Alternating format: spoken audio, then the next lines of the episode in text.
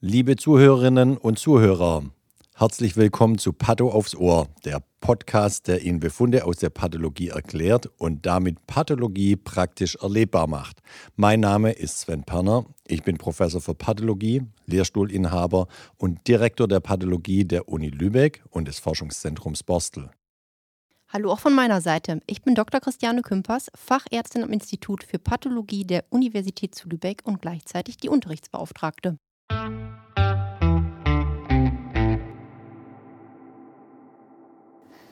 Hallo Charlotte, ich freue mich auf eine neue Folge bei Pato aufs Ohr mit dir und ich begrüße auch ganz herzlich alle unsere äh, Zuhörerinnen, Zuhörer und Fans. Wir haben heute einen Fall eines 75-jährigen Mannes aus unserer Klinik für Pulmonologie äh, mit dem Verdacht auf Bronchialkarzinom. Jetzt gucken wir mal, was da eingesandt wurde. Eingesandtes Material Schleimhaut-PE aus dem Segment 9 rechts und der makroskopische Befund.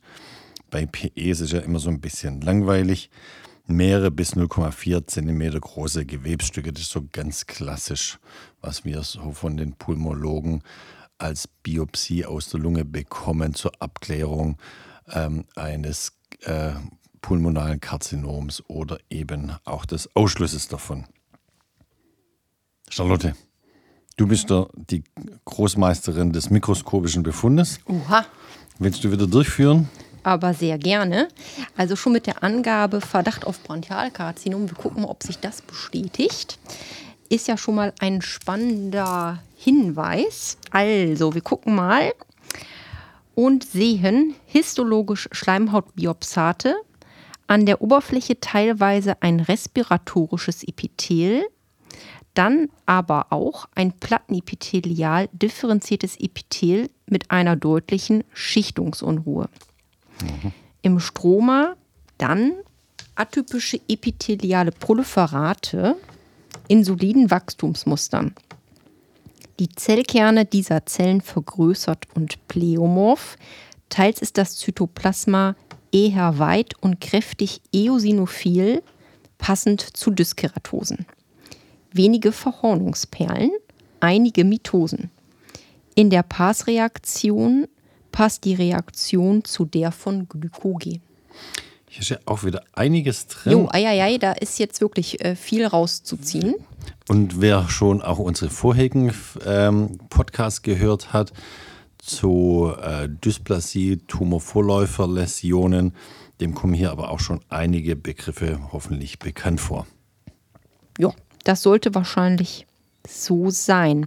Und tatsächlich ist das, was ich jetzt hier vorgelesen habe, ähm, so eine ganz typische Beschreibung von einem tatsächlich ganz häufigen äh, Karzinom und eigentlich so der Klassiker. Aber wir gehen mal nochmal durch, würde ich sagen. Mhm. Wenn wir erstmal losstarten, das hatte ich eben gar nicht gesagt. Wir fangen ja erstmal an, was wir gemacht haben. Also einen Block haben wir. Hergestellt aus den vier genau. aus den 0,4 cm großen Gewebsstücken. Genau, ja. also so bei so wenig Material braucht man natürlich nur einen Block, ist ja klar. alles in einen Block rein, ja. Genau, das färben wir normal immer ja HE, das ist ja unsere Standard- und immer Färbung. Und dann eine Pass-Reaktion dazu. Das machen wir standardmäßig immer bei Biopsien. Pass färbt ja Schleim an hm. und das ist immer ein wichtiger Hinweis, wenn wir zum Beispiel ein Karzinom sehen, ob wir den Tumorzellen zum Beispiel ansehen können, ob die vielleicht Schleim produzieren, weil das zum Beispiel ein Hinweis sein könnte, ob das ein Adenokarzinom ist. Aber wie wir alle wissen, Pass färbt nicht nur Schleim an, sondern auch Pilze und Glykogen. Ja. Aber hier geht es ja wirklich um den Nachweis von Schleim. Genau. So, also wir starten nochmal. Histologisch Schleimhautbiopsate an der Oberfläche teilweise ein respiratorisches Epithel. Ja, das wird man jetzt ja auch, wenn es eine Bronchoschleimhaut-PE ist, erwarten. Das ist jetzt erstmal, äh, ja, das, was man auch denkt, dass da zu sehen ist. Und dann geht schon mal weiter. Dann auch ein plattenepithelial differenziertes Epithel. Und es geht weiter mit deutlicher Schichtungsunruhe. Mhm. Also erstmal Plattenepithel an der Stelle ist ja schon mal nicht Gehört sozusagen nicht ja, erlaubt, ja. Ähm, weil wir gesagt haben, unten an den Bronchien hat man halt ein respiratorisches Genau. Epithel. Nochmal zur Wiederholung, wenn für die, die das schon lange, äh, für das, entweder vielleicht haben wir es noch nicht gesagt oder die Podcast-Folge wurde noch nicht gehört oder auch, wie auch immer. Respiratorisches Epithel ist ja hochprismatisches Epithel Mit den Flimmerdingern oben dran. mit Flimmerdingern obendran, die ja dafür da sind, dass, und noch mit Becherzellen drin. Die Becherzellen produzieren Schleim.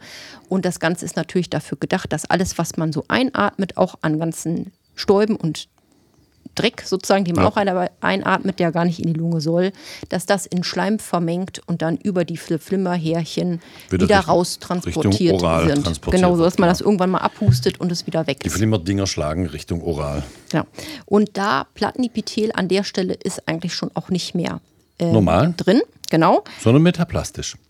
Genau. Erstmal mit, erstmal metaplastisch, aber wir lesen weiter, dass dieses Epithel eine deutliche Schichtungsunruhe zeigt. Und das ist ja schon sozusagen Alarm, Alarm, Alarm. Genau. Eine Sache, äh, die wir beschreibend benutzen, um ja was zu sagen, Sven? Ich habe aufgepasst, um die Ja. Dysplasie zu beschreiben. Toll. Ja. Doch was gelernt. Ja. Genau. Ähm, weil normalerweise bei normalen Epithelien, und wenn wir jetzt beim Plattenepithel bleiben, hat man da immer eine schöne Ordnung in dem Sinne, dass unten ja die Zellen proliferieren, da liegen die so ein bisschen dichter und so ein bisschen sind so ein bisschen größer und nach oben hin werden die Zellen dann sozusagen immer kleiner und abgeplatteter. Flacher, die Kerne flacher, kleiner. Genau, Ja. und ganz oben Und heller auch. und heller, genau. Und oben werden die Zellen dann abgeschilfert und sind dann irgendwann weg. Und wenn wir schon sagen, wir haben eine Schichtungsunruhe, meinen wir damit, dass man eben diese Ordnung nicht mehr sieht, in dem Sinne, dass die Zellen von der Größe her nicht mehr dieses haben, von unten nach oben werden sie kleiner, sondern die sind alle irgendwie Durcheinander gewürfelt. durcheinander gewürfelt, aber insgesamt alle zu groß. Also da, so klein, ganz kleine Zellen dazwischen hat man da schon gar nicht mehr. Ja. Und damit einhergehend ist auch immer gemeint, dass die Zellkerne ja auch äh, pleomorph sind, in dem Sinne, dass die Zellkerne alle eine etwas andere Kontur haben und auch mehr Chromatin haben, also besonders kräftig angefärbt sind. Ja. Also dieser, dieser kurze Satz, dann auch ein plattenepithelial differenziertes Epithel mit einer deutlichen Schichtungsunruhe, heißt, ist ja die Beschreibung für eine Plattenepithel-Metaplasie, die schon übergegangen ist in eine Dysplasie. Genau. So. Und dann ist natürlich immer die große Frage, bleibt es dabei oder nicht? Und das klärt uns äh, direkt der nächste Satz. Im Stroma dann auch atypische epitheliale Proliferate in soliden Wachstumsmustern. Oh, das hört sich nicht gut an. Genau. Also erstmal äh, die epithelialen Proliferate, sagen wir schon, sind atypisch. Ich sag, gleich kommt nochmal, warum die atypisch sind. Aber wenn wir sagen, dass die im Stroma nun liegen, Ja. das ist halt schon ein Hinweis dafür, dass die infiltrativ ja. wachsen. Das heißt, jetzt ins Stroma vordringen, wo die eigentlich nichts zu suchen haben, Genau. weil Epithel ist ja gerade ein Zellverband, der eine Oberfläche bildet und nicht im Stroma selber Genau. wächst. Also die machen sich hier gerade schon auf Reisen und infiltrieren Gebiete, wo sie gar nicht rein dürfen. Und dann sagen wir, die wachsen solide. Damit wollen wir sagen, dass praktisch eine Zelle an der nächsten liegt und die so ganz flächig infiltrieren und nicht spezielle Formen bilden. Also zum Beispiel keine Drüsen im. Sinne von, Ja. man sieht keine Kringel oder solche Dinge, sondern eine Zelle an der nächsten und die sind da so ganz flächig drin, häufig auch so knotenartig. Ja. So, jetzt geht's weiter. Die Zellkerne sind vergrößert und pleomorph. Ähm, ja, das hatte ich ja schon gesagt, also größer als normal und, und in sich auch nicht homogen, sondern jede Zellkern sieht irgendwie anders aus als der andere. Und das ist eben das, was wir meinen vorher, wo wir gesagt haben, dass diese äh, Proliferate atypisch sind. Ja. Und dann geht es jetzt weiter, wo schon man sich überlegt später, ähm, was für eine Tumorart es jetzt wird, weil wir sagen, teils ist das Zytoplasma eher weit und kräftig eosinophil, erinnernd an Dyskeratosen. Und später sagen wir dann ja auch wenige Verhornungsperlen. Ähm, Sven, willst du mal den Eindruck beschreiben, wie so Verhornungsperlen aussehen unter Mikroskop? Ach, das sind äh, so abgerundete Zellen, die auch den Kontakt zu den anderen Zellen verloren haben und haben ganz äh, stark eosinophiles Zytoplasma, kleinen abgerundeten Kern oder unterschiedlich großen äh, abgerundeten Kern. Das sind diese ähm, Dyskeratosen, die mir da vorliegen. Und hier diese ganze Beschreibung, äh, vielleicht können Sie eine, die einen oder anderen schon ahnen, das geht hier in Richtung eines Plattenepithelkarzinoms. Ähm, nämlich Plattenepithelkarzinome haben eben diese Dyskeratosen und ein kräftig eosinophiles Zytoplasma. Und auch wenige Verhornungsperlen heißt ja auch, wir haben nicht keine Verhornungsperlen, sondern wenige, also ein paar Verhornungsperlen können wir nachweisen. Ähm, das ist eben die weiter fortgeschrittene Form der Dyskeratosen, diese Verhornungsperlen. Und äh, das ist eben auch nochmal so ein rein morphologischer Hinweis auf das Vorliegen eines Plattenepithelkarzinoms. Genau. Genau, und dann weiter, wenn wir sagen, wir sehen auch Mitosen. Mitosen sind Zellteilungsfiguren. Mhm. Das heißt, man sieht dem Tumor sozusagen gerade an, wie er dabei ist zu wachsen. Genau, und das beschreiben wir auch weiter oben im Stroma dann atypische epitheliale Proliferate. Proliferieren kann ja nur etwas, wenn es durch eine Mitose durchgeht. Äh, deswegen beschreiben wir eben Tumoren oft auch als Proliferate erstmal, weil da eben Mitosen vorliegen. Und hier mhm. wird es wahrscheinlich auch ein paar atypische Mitosen geben, die eben sich nicht schön horizontal auf, äh, aufteilen äh, sondern da gibt es auch skurrile Mitosefiguren. Das ist auch wieder ein Hinweis für das Vorliegen eines Malignoms. Gut. Hm? Sagst du noch was zur Passreaktion? Ähm, da sagen wir jetzt, passt die Färbung äh, zu der von Glykogen. Ja. Ähm, das bedeutet, dass praktisch das ganze Zytoplasma so eine gewisse Anfärbung zeigt. Man muss dafür wissen, wie würde jetzt zum Beispiel ein Adenokarzinom aussehen. Da würde man nämlich so ganz distinkt im Zytoplasma eine Schleimvakuole sehen, wo ich immer sage, die sieht aus wie so ein Blub. Mhm. Wohingegen bei einer äh, Zelle eines Plattenepithelkarzinoms die ganze Färbung so distinkt irgendwie angefärbt ist über das ganze Zytoplasma hinweg ja. irgendwie. So, das ist das ja. Glykogen eben mhm. in den Plattenepithelien. Wenn man normales Plattenepithel, zum Beispiel der Haut oder sowas anfärben wird, wird man auch diese distinkte äh, Passreaktion äh, sehen, ähm, die das Glykogen in den Plattenepithelien darstellt. Mhm. Also Pass positives Material ähm, sieht bei Glykogen deutlich anders aus als bei Schleim. Gut. Und somit geht ja hier rein morphologisch, also wenn wir sagen rein morphologisch anhand des HE-Schnitts und der weiterführenden histochemischen Untersuchung wie eine Passreaktion, das sieht ja alles so aus, wie wenn das Richtung Plattenepithelkarzinom gehen wird. Genau. Und dann schauen wir mal in die Begutachtung rein. Genau, was machen wir jetzt daraus? Die Begutachtung lautet jetzt erst einmal Schleimhautbiopsate aus Segment 9 der rechten Lunge mit Infiltraten eines solide wachsenden, nicht kleinzelligen Karzinoms, passend zu einem Plattenepithelkarzinom mit hochgradiger Plattenepitheldysplasie als Vorläuferläsion. Ja, ja. Das ist ja ganz typisch, dass die Plattenepithelkarzinome eben aus dieser hochgradigen Plattenepitheldysplasie hervor, äh, hervorgehen. Genau. Und äh, um nochmal kurz zu sagen für die Histo, was entsteht jetzt aus wem? Also die hochgradige Plattenepitheldysplasie ist histologisch das plattenepitheliale differenzierte Epithel mit der hochgradigen Schichtungsunruhe mhm. und alles, was wir dann beschreiben mit im Stroma finden sich atypische epitheliale Proliferate und so weiter. Das ist praktisch die Übersetzung dann für das Karzinom, weil das Karzinom ja infiltrativ mhm. wächst. So. Und wir schreiben ja auch hier in unserer Begutachtung, also in der Diagnose, äh, Infiltrate eines solide wachsenden, nicht kleinzelligen Karzinoms passen zu einem Plattenepithelkarzinom.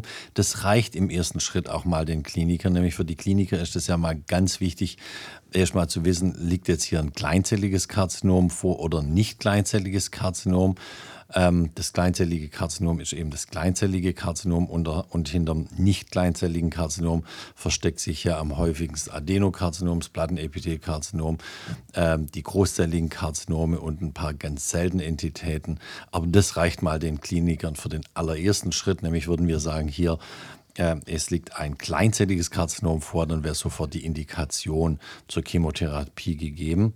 Und solange wir aber noch sagen, es ist ein nicht kleinzelliges Karzinom, muss man jetzt eine weitere Differenzierung machen. Welches liegt jetzt hier wirklich vor? Und das kriegen wir aber raus durch weiterführende immunhistochemische Untersuchung. Ganz genau. Das, und deswegen schreiben wir vorläufige Diagnose darunter. Nachbericht folgt, dass die Kliniker wissen, okay, wir sind hier noch nicht fertig mit unseren Untersuchungen, sondern soweit kommen wir jetzt rein mit den einfachsten Untersuchungsmethoden. Da sind wir aber schon sehr weit gekommen und machen eben noch eine weitere Analysen. Und Sven, mal Frage zwischendrin. Du weißt das ja noch besser als ich. Was ist denn wahrscheinlich mit dem Patienten los, dass der die Plattenepithel-Dysplasie hat und das Karzinom. Was hat der wohl angestellt? Uh, da werde ich jetzt gefragt. Der hat geraucht. Höchstwahrscheinlich. Jo. Genau. Ich frage mich jetzt nur, warum ich das ausgerechnet gefragt wird. Aber da gehen wir jetzt nicht weiter drauf ein. Weil ich nicht rauche. Okay. Düdüm. Düdüm. Düdüm. Gut. Nun mal so. Ich möchte noch Bevor wir jetzt in den Nachbericht und die Zusatzuntersuchung gehen, möchte ich noch ganz nach oben gehen zur klinischen Diagnose. Da steht Verdacht auf Bronchialkarzinom. Da möchte ich auch noch ganz kurz was dazu sagen. Man sagt das immer Bronchialkarzinom, aber so Bronchialkarzinom impliziert ja, dass das Karzinom von den Bronchien ausgeht. Und früher war eben äh, die häufigsten Karzinomdiagnosen, äh, weil die weil es eben am häufigsten durch Zigarettenrauchen entsteht und die Zigaretten waren früher anders, war die häufigste Tumorentität der Lungenkarzinome waren eben Bronchialkarzinome, weil sie eben von den Bronchien, wie hier auch ausgegangen sind, über die, das Rauchen eine Metaplasie entstanden ist, weiter Rauchen aus der Metaplasie eine Dysplasie entstanden ist und dann ging das seinen fatalen Weg aus der äh, Dysplasie dann invasives Karzinom gegangen ist. Aber Verdacht auf Bronchialkarzinom ist so jetzt auch nicht ganz richtig. Ich mag immer den Begriff des Lungenkarzinoms, nämlich die Lunge besteht mehr als aus den Bronchien, nämlich auch aus, ähm, aus den Alveolen und so weiter und so fort. Gut, so viel als kleiner Ausflug. Aber jetzt gehen wir wirklich in den Nachbericht. Charlotte, willst genau. du erzählen, welche ähm, Sonderfärbungen, immunhistochemische Färbungen, äh, mhm. ergänzenden Untersuchungen wir gemacht haben und warum wir die gemacht haben? Genau. Also wenn wir in der Lunge ein nicht kleinzelliges Karzinom diagnostizieren, bestellen wir erstmal für die Immunhistochemie so ein Panel, was praktisch erstmal die beiden großen Gruppen Adenopla Adenokarzinom und Plattenepithelkarzinom unter mit einbezieht. Und zwar einmal allen voran, wenn wir jetzt erstmal beim Plattenepithelkarzinom bleiben, CK56, also mhm. CK steht für Zytokeratin mhm. 5,6 und P40. Das sind so die klassischen Plattenepithelkarzinom-Marker. Ähm, dann färben wir immer auch mit TTF1, das ist so das typische ähm, ähm, der typische Marker fürs Adenokarzinom der Lunge. TTF1 steht für Thyroid Transcription Factor. Das ist also ein Transkriptionsfaktor, der für die Entstehung der Schilddrüse verantwortlich ist, aber auch für die Lunge. Ähm, heißt trotzdem nur Thyroid Transcription Factor. Ähm, und es ist eben so ein ganz spezifischer Faktor für die Entstehung und zwar für die, ähm, äh, für die Lungenalveolen ist der zuständig. Und deswegen äh, weil die Adenokarzinome aus den Alveolen entstehen, ähm, haben die häufig noch ganz häufig eben den Thyroid Transcription Faktor exprimiert. Mhm. Gut. Und dann ähm, färben wir noch CK7. Zytokeratin, ähm, Zytokeratin 7. 7. Das ist mal grob gesagt ähm, zusammen mit also jetzt kurzer Ausflug, zusammen mit CK20 sind das so die beiden äh, Zytokeratine, die so die äh, Adenokarzinome des Menschen einmal so grob färben und man sagt, CK7 färbt alles überhalb des Zwerchfells und CK20 unterhalb Richtig. des Zwerchfells. Also das ist jetzt natürlich ein bisschen vereinfacht, aber CK7 ist jetzt so äh, ein Marker fürs Adenokarzinom Vorderdarmderivat. Da wäre also zum Beispiel Lunge drin und oberer Gastrointestinaltrakt, also zum Beispiel Magen, Pankreas, Gallengänge, diese ganzen Geschichten. Mhm. Und Darm und alles drunter ist praktisch CK20. Also in dem Fall würden wir erstmal CK7 hier mitfärben. So, ähm, das heißt, ich äh, bestelle die Immunhistochemie, ich kriege die am nächsten Tag. Das heißt, am nächsten Tag mache ich einen Nachbericht zu diesem Fall auf und gehe dann direkt da rein und beschreibe, welche Immunhisto jetzt wie ausfällt auf den Tumorzellen. Und wenn ich jetzt mal direkt vorlese, steht da, immunhistochemisch sind die atypischen Zellen positiv markiert mit CK56 als auch P40. TTF1 markiert das respiratorische Epithel. Die Tumorzellen sind hier nicht markiert. Gut. Einzelne Tumorzellen markieren sich mit CK7. Und nachdem alles, das was darf, du, muss aber nicht. Ja. Und alles, was du bisher erzählt hast und was wir bisher über den Fall wissen, ist ja genau das, was wir auch erwartet haben. Ähm, die Zellen sind eben positiv für die Marker eines Plattenepithelkarzinoms und negativ für die Marker eines Adenokarzinoms. Und damit ist das ein ganz schlüssiger und eindeutiger Befund. Die reine Morphologie passt äh, voll und ganz zur immunhistochemischen Aufarbeitung und damit ist die, äh, die Antwort Plattenepithelkarzinom der Lunge ganz klar definiert. Genau. Jetzt mag man sich fragen, warum haben wir das denn eigentlich gemacht? Ähm, tatsächlich ist es so, dass man nicht so selten auch Fälle hat, wo man wirklich morphologisch sich nicht sicher festlegen kann, wird das jetzt ein Adenokarzinom oder ein Plattenepithelkarzinom, weil die schon schlechter differenziert sind. Das heißt, die sehen dem eigentlichen Ursprungsgewebe jetzt so unähnlich aus, dass man schon jetzt nicht mehr sagen kann, äh, von mir aus jetzt für Plattenepithelkarzinom, ich sehe noch Verhornungsfiguren und diese typische Morphologie oder fürs Adenokarzinom, ich sehe zum Beispiel keine Drüsen mehr und dann kann man sich häufig wirklich gar nicht entscheiden. Dann, und dann braucht man dieses ganze Panel, um überhaupt zu gucken, was macht dieser genau. Tumor eigentlich genau. noch. Und also hier bei dem Fall war es relativ klar, auch schon rein von der Morphologie am HE-Schnitt in Zusammenschau, auch mit der Passreaktion. Aber wir können das heute eben festmachen, beweisen noch durch zusätzliche unabhängige Untersuchungen. Und das dient einfach der Sicherheit für den Patienten, für den Kliniker, der den Patienten behandelt, dass man ja hier nicht in die falsche Richtung geht, nämlich Plattenepithelkarzinome kann man heutzutage auch anders therapieren als Adenokarzinome. Bei den Adenokarzinomen hat man mehr Möglichkeiten als bei den Plattenepithelkarzinomen. Die immunhistochemischen Untersuchungen sind sehr günstig. Das spielt für, das, für die Kosten hier überhaupt keine Rolle. Mhm. Ja. Steht hier noch eins drunter. Der Fall wurde in der institutsinternen Konsensuskonferenz diskutiert. Genau. Ähm, das ist ja das, was ich hier eingeführt habe, als ich hier die, ähm, die Leitung von dem Institut übernommen habe. Ähm, wollte ich auch zur Sicherheit von den Patienten eben, dass wir jede Krebserstdiagnose immer durch alle am Tag verfügbaren äh, Fachärzte absegnen und natürlich auch, dass die jüngeren Assistenten äh, viele Fälle sehen und, ähm, und schon früh deswegen Histolernen.